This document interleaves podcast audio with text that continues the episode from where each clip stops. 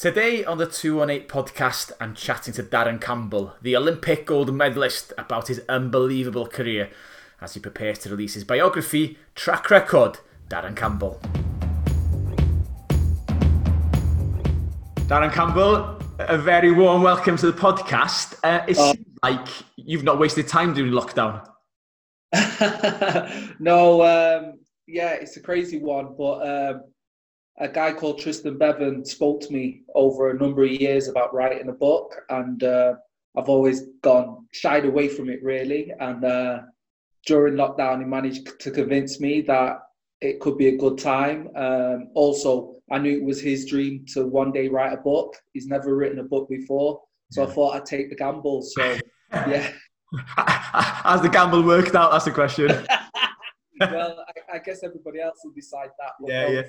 Fantastic job. I think the good thing was because we know each other, um, it was easy to sit down and really just go through my life and discuss the different things that I've been through.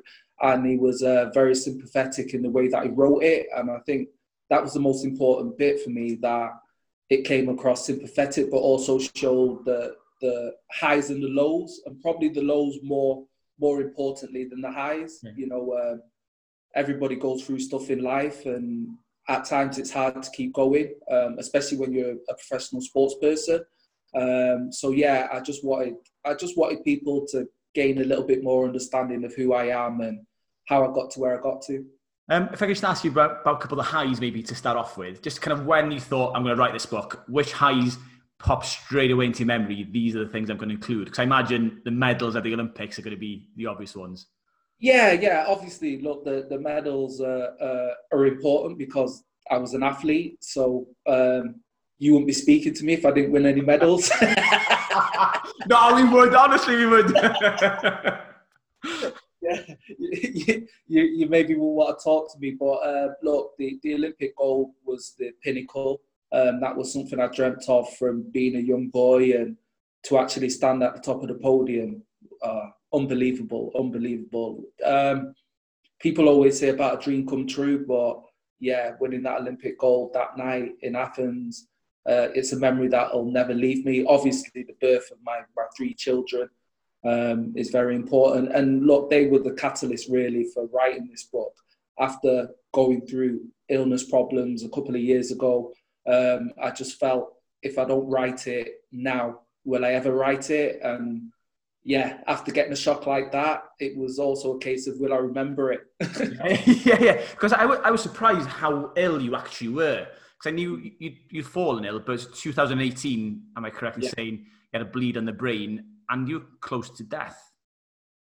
Yeah, yeah. Um, yeah, it's one of those um, times in your life where you gain a lot of perspective. Um, as I say, in the book, I've been through different stuff. I've had highs and lows, but um, that was a, a, massive low, not just for myself, but more importantly for my family.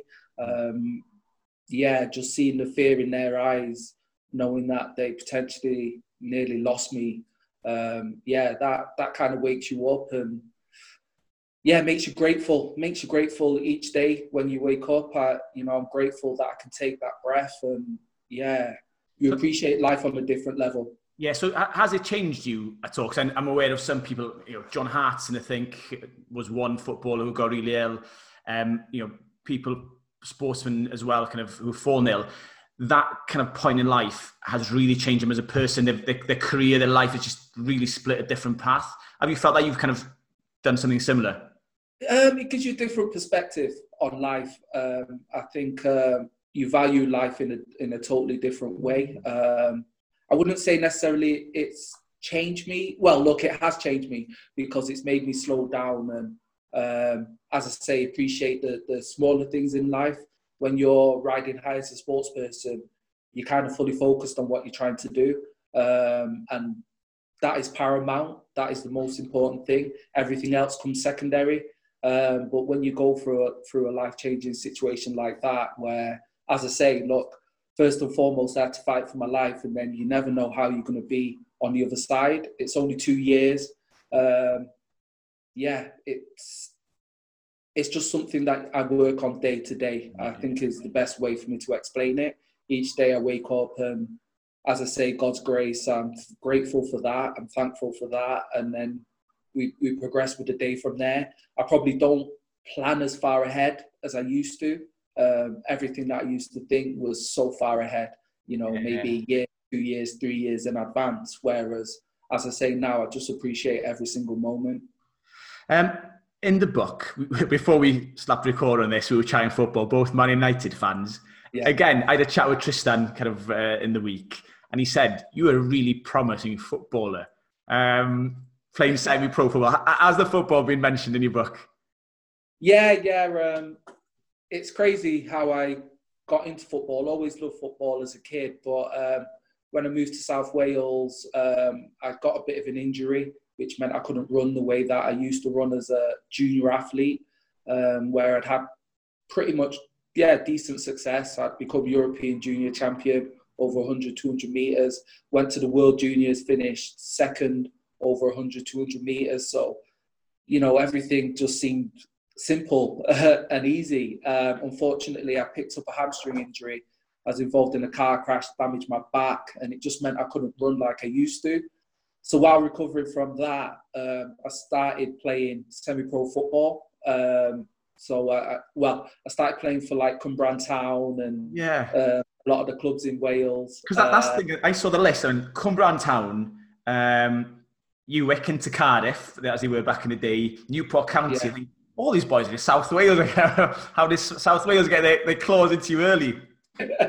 yeah, definitely. But look, I'm, I'm always very realistic. Um, I would never have made it at the highest level. And I think um, having got near the highest level in athletics, it was always, I was always torn in between. But yeah, the story goes, um, I was playing for Cwmbran Town, I think against, no, I can't even remember who against, but um, it was a bit a bit further West Wales, and um, a scout came in after, um, after the game and just said, "Oh, look, I can get you trials. I'm a scout from Liverpool."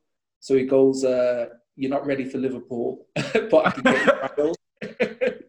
so the next thing I knew, I went on trial with Millwall um, I was a striker, but they played me right wing, so that was a bit of a nightmare. And then I went to Plymouth Argyle um, and played a lot of reserve games there, scored quite a few goals, and um, yeah, just didn't. I was waiting really because it was near the end of the season, so I was waiting to hear whether Plymouth were going to offer me a contract. And in the meantime, um, a club called Weymouth uh, made contact with me and offered me a two-year contract. I think at the time I was working for an insurance company. I was taking home 583 quid a month, um, and uh, Weymouth offered me 200 pounds a week, um, and they'd help with my accommodation for six months. So I was like, I didn't know what to do. Yeah. So I was up there talking with the chairman. Um, came back home the following day because uh, I was still waiting to make up my mind. The following day, um, I got a call from Plymouth, uh, Neil Warnock. Um, he offered me a two-year contract at Plymouth, and I was like, oh, I'd already signed for Weymouth. Oh, um, so I phoned the chairman, and I was like, oh, you know, can I get out the contract because I've got a chance to go pro? And he just laughed and said, I'll see you at pre-season. So I ended up oh, going to. Man. But look, it's like that sliding doors. Um, what did Warnock say? Did you have a chat I with could Warnock? have gone and played football, but would I have achieved the things that I achieved as an athlete? Yeah. Did, did you have a chat with Warnock face to face? No, never face to face. Oh, man, gutted. Yeah, I know. yeah, as you say, you could have, it could have been a massive time. You could be a pro footballer, but then again, what what have happened to all your medals? They would have been exactly locker. Exactly. Um, take it back to your early years then, because that gets a lot of attention in the book um, part of your life you've not spoken too much about about your upbringing on, on Moss Side. Um, how was that? Because I know it was kind of a, a, turbulent time. You lost a friend as well, um, fairly young, I think eighteen. Yeah, well, I was born into a single single parent family, just my mum um, raising myself and my sister. And uh, look, at times it was really, really tough financially. Um, my mum was fantastic in making sure we always had a hot meal at night and different stuff like that. But um, she was always working two, three jobs, which meant that there was a lot of free time, I guess, and I didn't necessarily use my time in in the best way. Um, I was bullied a little bit um, early on, and um, that kind of led me towards a gang um, where I just felt safer. And also, I had a big growth spurt where I, I grew quite tall, and um, it just meant that being bullied, yeah, didn't happen as often as um, it, it, it had when I was younger.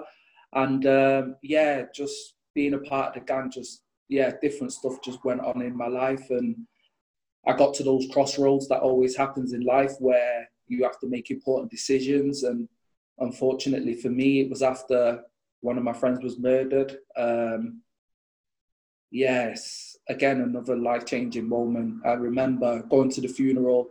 Um, they had an open casket, and I remember just coming out afterwards and walking down the stairs, and my mum was at the bottom of the stairs of this church, and she just said, "You know, will you leave?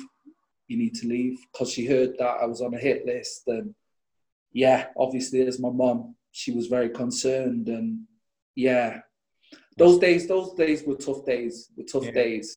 You kind of you're growing up and you understand one side of life. I always say poverty doesn't discriminate. So whether you're black or white, we, we were all growing up in poverty, um, just trying to get by.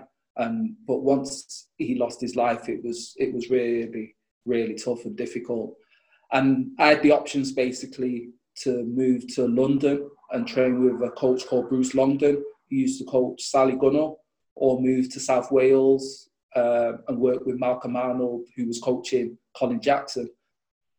And I just felt if I went to London and things weren't going right, I'd probably just end up right back in similar in a similar circle. So um, I decided to step out my comfort zone and move to South Wales. And, and I'm still here. yeah, yeah, yeah. I wasn't aware you were still here, kind of till a while back. But you know, was it leave? I can imagine being in this sort of gang culture even though you, you had the opportunity uh, through your talent, which I imagine other people in, that, in the same culture didn't have, was it easy to step away? I can imagine maybe that hold or the guys you, you involved with maybe weren't letting go as easy as um, I was lucky in that respect that my, my friends respected uh, my decision um, and understood my decision.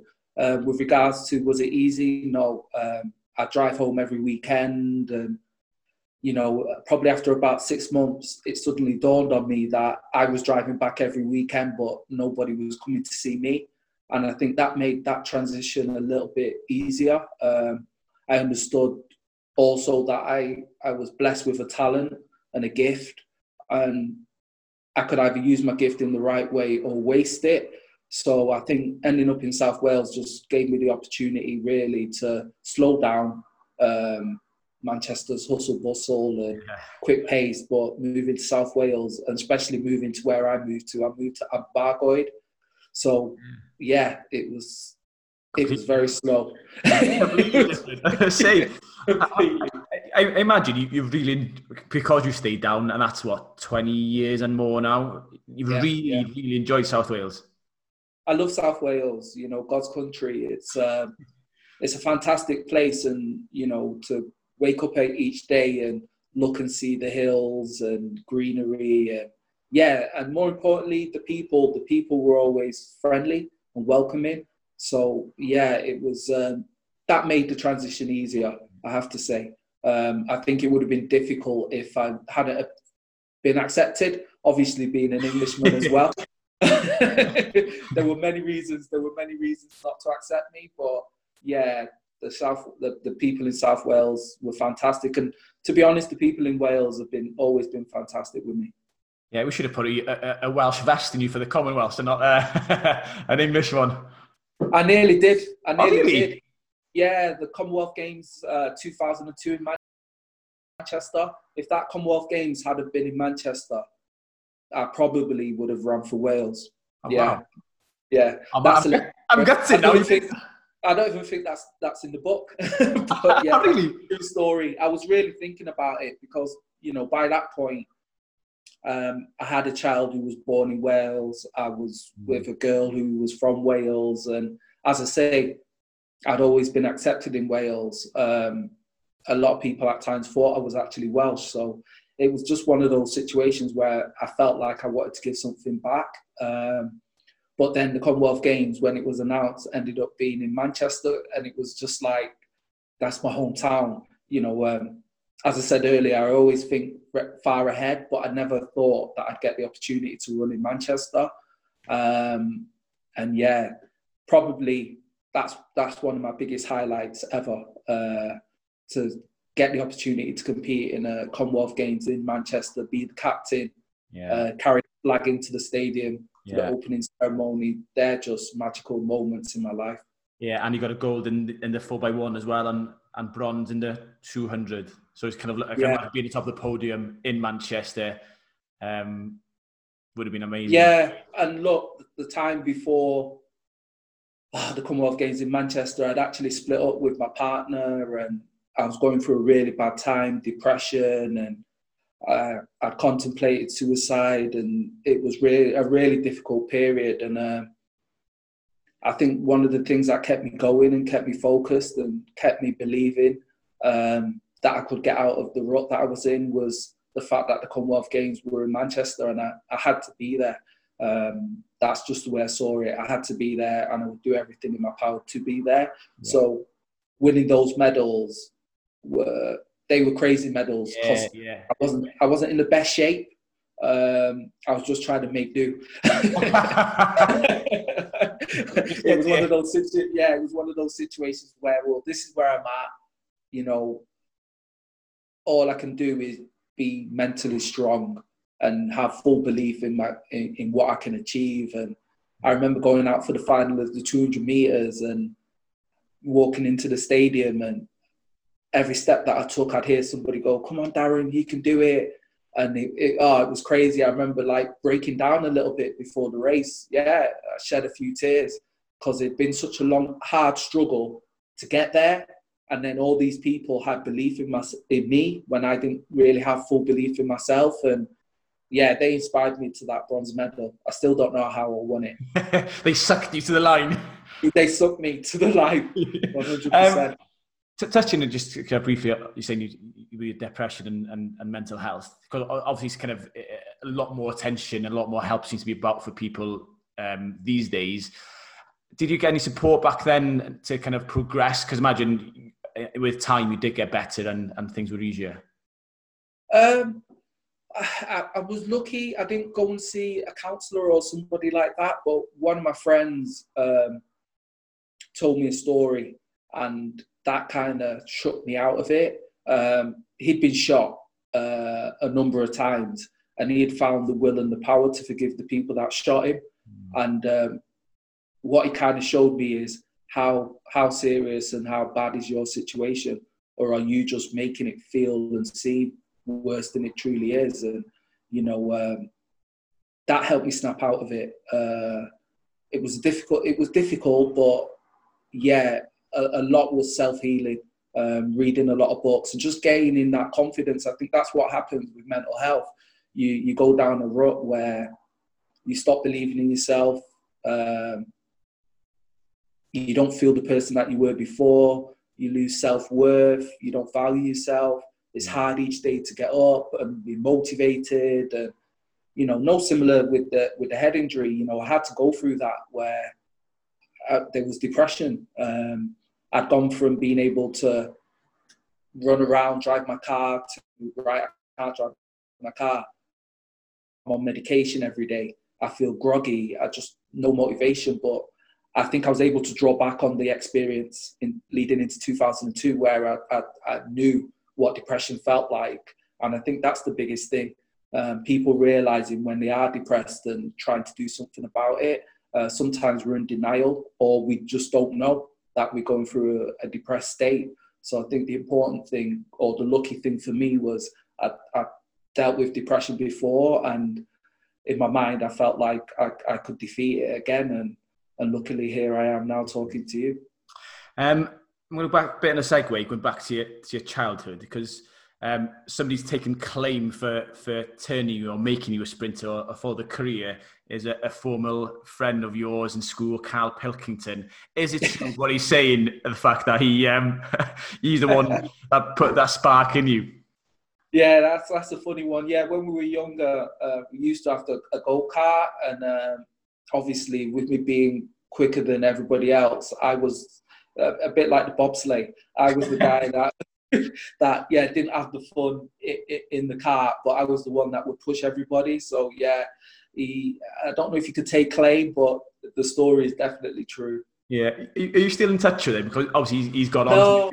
I know. no, unfortunately, it would. You know what? It would be great to to still be in touch and speak with him because we've been through so much to yeah. get off the the state that we were on and achieve the things that we've achieved. It's it, it's amazing, but it's also inspiring to yeah. the kids that are still on the estate, just to show them that look, if you want to believe in yourself, then anything is possible.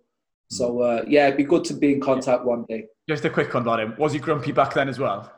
Yeah, he's the same. That dry sense of humour. I think that's why. I think that's why I liked him. um, going back to athletics, obviously, kind of you've had an amazing career. I remember watching you through the years as well. Um, how was it, you know, training with with the likes of of Colin Jackson, you know, you know, a hero of mine, obviously being Welsh as well. How was it coming down to that environment in South Wales? And I'm glad to see, well, maybe it's upsetting one way, you haven't adopted the South Walian accent either. yeah, most people think I'm from Birmingham, so I think that's halfway. Uh, look, I was I was very fortunate. Um, Linford Christie, from the first time I'm, we met when I was like 15, you know, um, believed that I was going to be the next the next sprint sensation. Um, so I was very fortunate to be around people from very early on. Um, seeing and being around Colin Jackson was uh, uh, an education. Um, just how professional, the attention to detail. You know, um, a lot of people see sports people perform, but don't necessarily know or see the detail that goes into each performance. And I think um, being around Linford Christie and Colin Jackson enabled me to just see what it would take to get to that next level. Um, if you don't have people like that around you, then you're kind of you're kind of guessing then, and you're going to make a lot of mistakes. Um, and I think by being around those people, it just helped me make less mistakes. I was able to to watch and and grow and learn and yeah, just just take on board what what it would take to realize your dreams. But yeah, win medals. Um, from a young kid, I loved winning medals. I didn't do it for the money. It was for the always for the medals. So to be around those guys, um, they they they were the education in how do you win medals and how do how to, and more importantly, how to create a legacy um, that will inspire the next generation.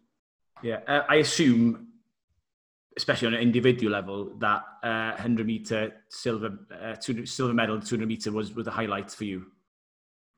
Yeah, um, that was a crazy. That was a crazy season. Uh, yeah, the the shoe company that I was with um, at the time didn't believe that I was going to do anything in Sydney, so they got they got rid of me just before the British Championships. So um, I signed with a different shoe company, uh, but what I did, rather than have a large retainer, because um, they said, "Oh, look, you know, we, we can't pay you a lot." So I was, I was like, "Well, that's fine, but I want bonuses, really good bonuses." So like they had, I had bonuses in the contract for winning a medal at the Olympics. I had bonuses in the contract for finishing in the top 10 in the world over 100, 200 meters. And uh, I just had a feeling through the whole of that year that something special was going to happen. And I think at the British Championships, I won the 200 meters, um, finishing ahead of Christian Malcolm. And yeah, once I got to Sydney, just the, the energy and, and the feeling just felt so right. And Ato Boldon was one of the athletes that had beat me. Well, he was the athlete that beat me at the World Juniors.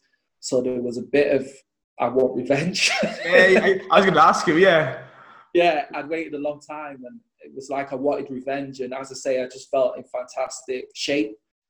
And I just remember that my tactic going into the final was that I would come off the bend in the lead and I would give everything I've got. And if anybody was capable of beating me, then so be it. And uh, yeah, in that last 30 meters, the Greek athlete went past, but I was able to hold off uh, Ato Boldon and Obadele Thompson, and yeah, claim a, uh, an Olympic silver medal that nobody thought I could yeah. get.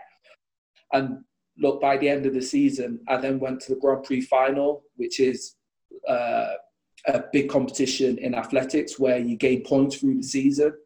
Um, and if you gain enough points, you, you're invited to the final.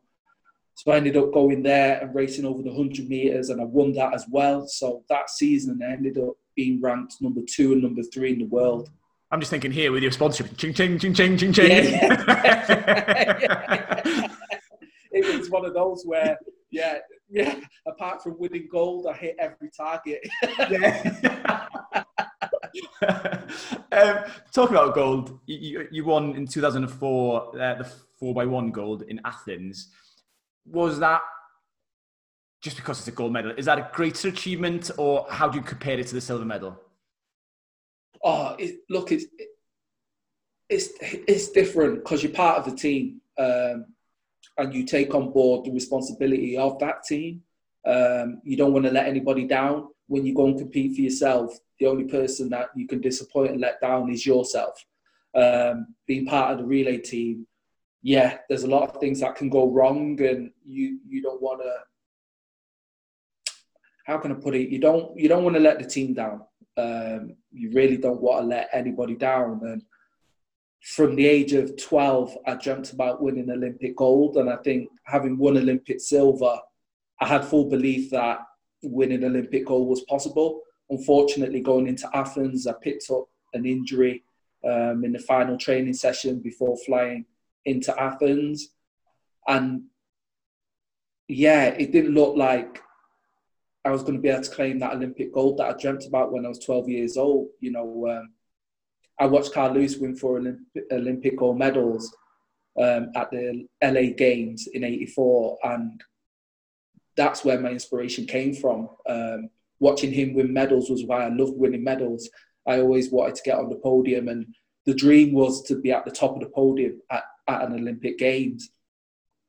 And uh, as I say, it looked like that wasn't going to happen. Uh, and my final chance was a part of that four by one 100 meter relay team. And uh, yeah, it's it's a bit of a blur. It's it's a funny one. Uh, can you can you remember races at all? As in being in the moment of the race, or just kind of? I remember the, that's the only bit I remember. I, well, there's other bits I remember, but the the the main bit was competing, was uh, just being out there and up against Justin Gatlin and just thinking, look, I didn't get to race you properly over 100 or 200 meters, but I'm going to show you what would have happened if I hadn't have been injured. And that, that was my focus um, to show, yeah, if I hadn't got hurt, I would have been challenging you for medals. Because the year before in Paris, I finished third um, by 100th of a second. Um, yeah, I was 100th of a second away from winning the gold medal. Um, so the confidence going into Athens was immense. I finished fourth as well in Paris um, in the 200 meters. So I knew my training and the trajectory that I was on was a good trajectory. Uh, and again, a bit like Sydney, I, I, felt like Athens was going to be the time where I would I would have run sub 10 and would have run sub 20. I just felt in the best shape of my life. So to have it all pulled away and then my last chance being in the relay, it meant everything. So, look, the dream was to stand at the top of the podium with an Olympic gold medal, and I was lucky enough to achieve that. So, yeah, that has to be the pinnacle. Um, can I ask you your memories? Obviously, kind of the Dwain Chambers incident and, and that time. Looking back at that, uh, um, at his decision, kind of with the performance enhancing um, drugs, is that taken anything in your book, and, and how do you look back at that period? Yeah, look, it's in my book. Um, it's mentioned in the book. Um, but I always felt sorry for Dwain. Um, it's not one of those situations. Look, he cost me medals, he cost me money, but he paid the biggest price. Um, it's it's a stigma that'll be potentially with him for the rest of his life. Um, and when it happened, he was a young guy, and I always had belief in him that he could be successful without drugs. I remember racing him um, in the European Champs in 1998, where I finished first and he finished second, and he was he's younger than me, but the potential was evident then. Um, so for me, it always just feels like a shame. If I'm honest, it just feels like a shame. It's mentioned in the book, but I, I just don't go. I, I don't feel any animosity uh, towards him. Then I think that's the best thing to say. Um, we we see each other, we speak, and and look, he made life life changing decisions, and I've not been perfect throughout my life. So yeah, you, you, can't sit around and just judge people. He made a mistake, and it was a big mistake, and and it's unfortunate for him. Um, I'm going to get a bit sports geeky with you, if you don't mind. Um, I mentioned earlier, I love my rugby, I love my football. Um, I'm jealous that you got to work with Jonah Lomu, who is my probably ultimate rugby hero in one way. Wow, um, absolute legend. Um, that occurred through Tristan Bevan, uh, who wrote the book. Uh, he, I'd seen Jonah when he moved to, when he came to Wales, and he wanted to do some work, do some uh, sprint work. I was still running at the time, and um, he had a conversation with Tristan because I said, look, the club have to be okay with it. Um, I don't want to upset anybody. And Tristan felt it was a, a good idea, and um, it was it was lovely to spend that that time with him uh, before he unfortunately passed away. Uh, absolute gentleman, um, uh, just a just a superstar. Look, it still hurts me now that that he's gone because he he was gone too soon. But yeah, just a great guy. Um, I'll never forget uh, one training session when he was running towards us, and we used to pull a, a big tire in training, and uh, he was running towards me, pulling this tire, and his knees were looked like they were as high as his head, and I just remember thinking, how do you tackle him? I don't think anybody had the answer for that. yeah, just just the way just the way he runs is scary. Uh, the fact that he could get his his big frame because he was a big guy, but the fact that he could get his big frame moving um, so well, yeah, I was just in awe. You know, to have the opportunity to spend time with a legend, um, yeah, it was an absolute pleasure. And also, after doing a few sessions, he also brought on another legend. He brought another legend with him um, which was Lee Halfpenny. A young Lee Halfpenny came and joined in some of the sessions. So, you know, it just shows what kind of guy he was. Um, not only was he trying to get himself better, but he was also looking out for the future superstars. Yeah. Um, you've done a lot of, of sprint work. That was a, a big area of career coaching. Um, footballers, rugby players. Um, who are the kind of the, the, athletes that you kind of turned up to see and went, wow, he's got some amazing genetic ability and he, he could be a sprinter? Yeah, I've, I've, been very fortunate really to work at the likes of Saracens, Wasps, um, Cardiff Blues, uh, Chelsea, Middlesbrough. Yeah, I've worked, I've worked, at some crazy places. It's uh, it's crazy, but uh, Christian Wade Christian Wade, who's now uh-huh. gone on to the NFL, working yeah. with him was really good. Uh, very athletic, very quick. Again, low center of gravity, could change direction just like that. Um, Courtney, Kurtley Beale, uh, Elliot Daly, I've worked with, yeah, uh, Mark Cueto, Richard Wigglesworth, I've worked with.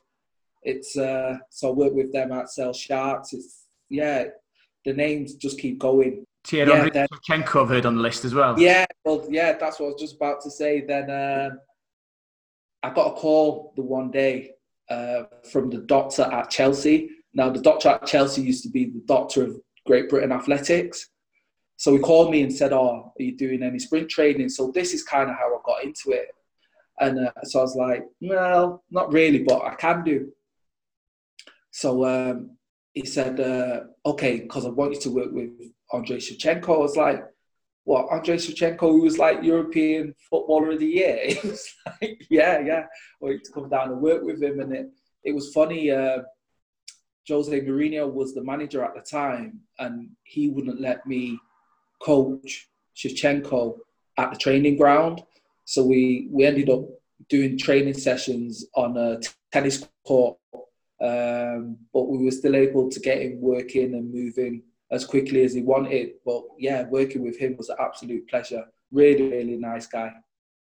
And Thierry Henry, I heard um, he was probably amongst the the most special players you coached as well from an athletic. Well, I never coached him. We met. Okay, we met. sorry.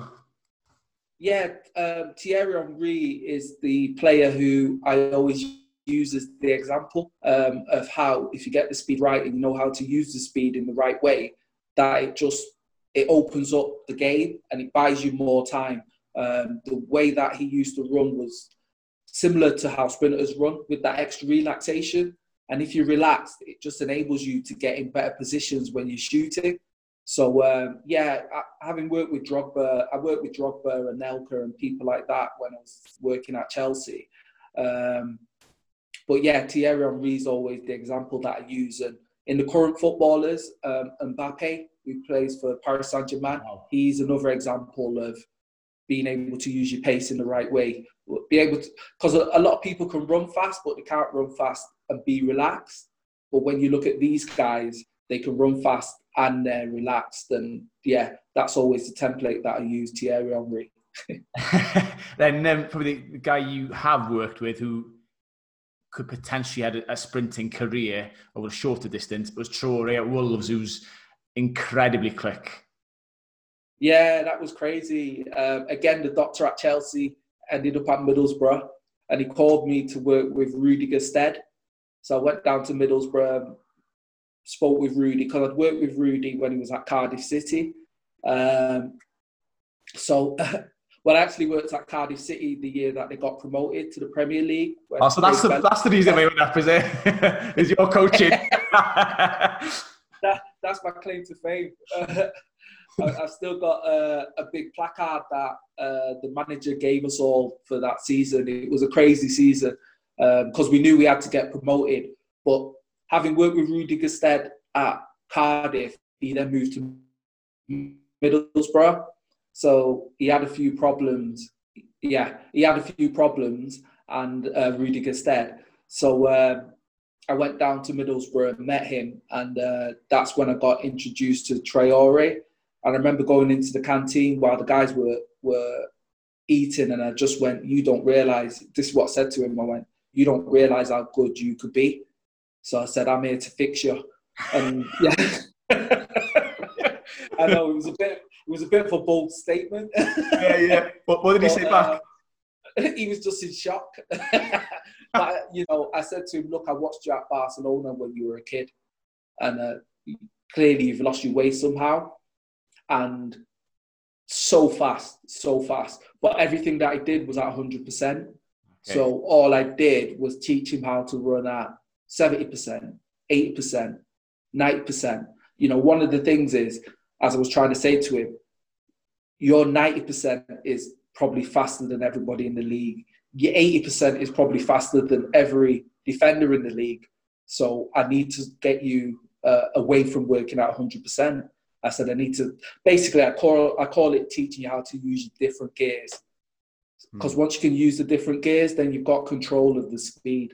Um, whilst you're just running at 100 miles an hour, like I did when I was a footballer, you've got no control. And I think it was the fact that I knew where I went wrong as a footballer that I was able to help him. Yeah. Um, Darren, I could talk to you all day. I, I love kind of just hearing all these names. Um, it's it's amazing. But it's just on a final point. It's worth saying. Um, on top of all these um, sporting accolades, sports coaching, you're obviously a businessman as well, um, which you're still working hard at with now as well off off the field. Yeah, um, the year that I retired in 2006, um, I set up a sports nutrition company called Pro Athlete Supplementation. I set it up with uh, the nutritionist that looked after me throughout my career. Again, crazy story. Um, he just came to me the one day and said, uh, "Let's set up a nutrition company. You know, will you invest?" So he told me how much he wanted investment wise, and I was like, "You know what? I've, I've never paid." In my mind, I was like, "I've never paid you for everything you did for me," because our relationship was such that I would go into the shop, he would see me recommend different products, do my body fat and different things like that. And we just never spoken about payment. So when he said about wanting to set up the nutrition company, I just thought, you know what? I'm going to do it. And if it doesn't work out and you lose my money, it's the money I should have paid you anyway. Um, so I just look, success in life comes from people believing in you. And he had believed in me as an athlete and backed me. And it was my time to believe in him and, and, and believe in his dream and vision. So uh, he's actually the nutritionist for the Welsh national rugby team. Yeah. So uh, look, he's gone on to great things. So yeah, we set we set that up in 2006, and we've been lucky enough to be a part of Wales winning the Six Nations, Leicester City winning the Premier League. Uh, who knows if that'll ever happen again? But yeah, we were the uh, the, the sponsors of Leicester City. Amazing, amazing. You've had an amazing career, and honestly, I'm so chuffed that you've had a chat with me. I've uh, really enjoyed the last. I know it's taken half an hour or more, but thank you so much for your time. Really great. No, thank you. I really appreciate you want to to hear my story. no, that's amazing. So uh, the book, Darren Campbell, track record, out in all good bookstores, as they say. Cheers, mate. Have a good day, and, and thank you again for your time. Nah, no problem. Thanks, mate.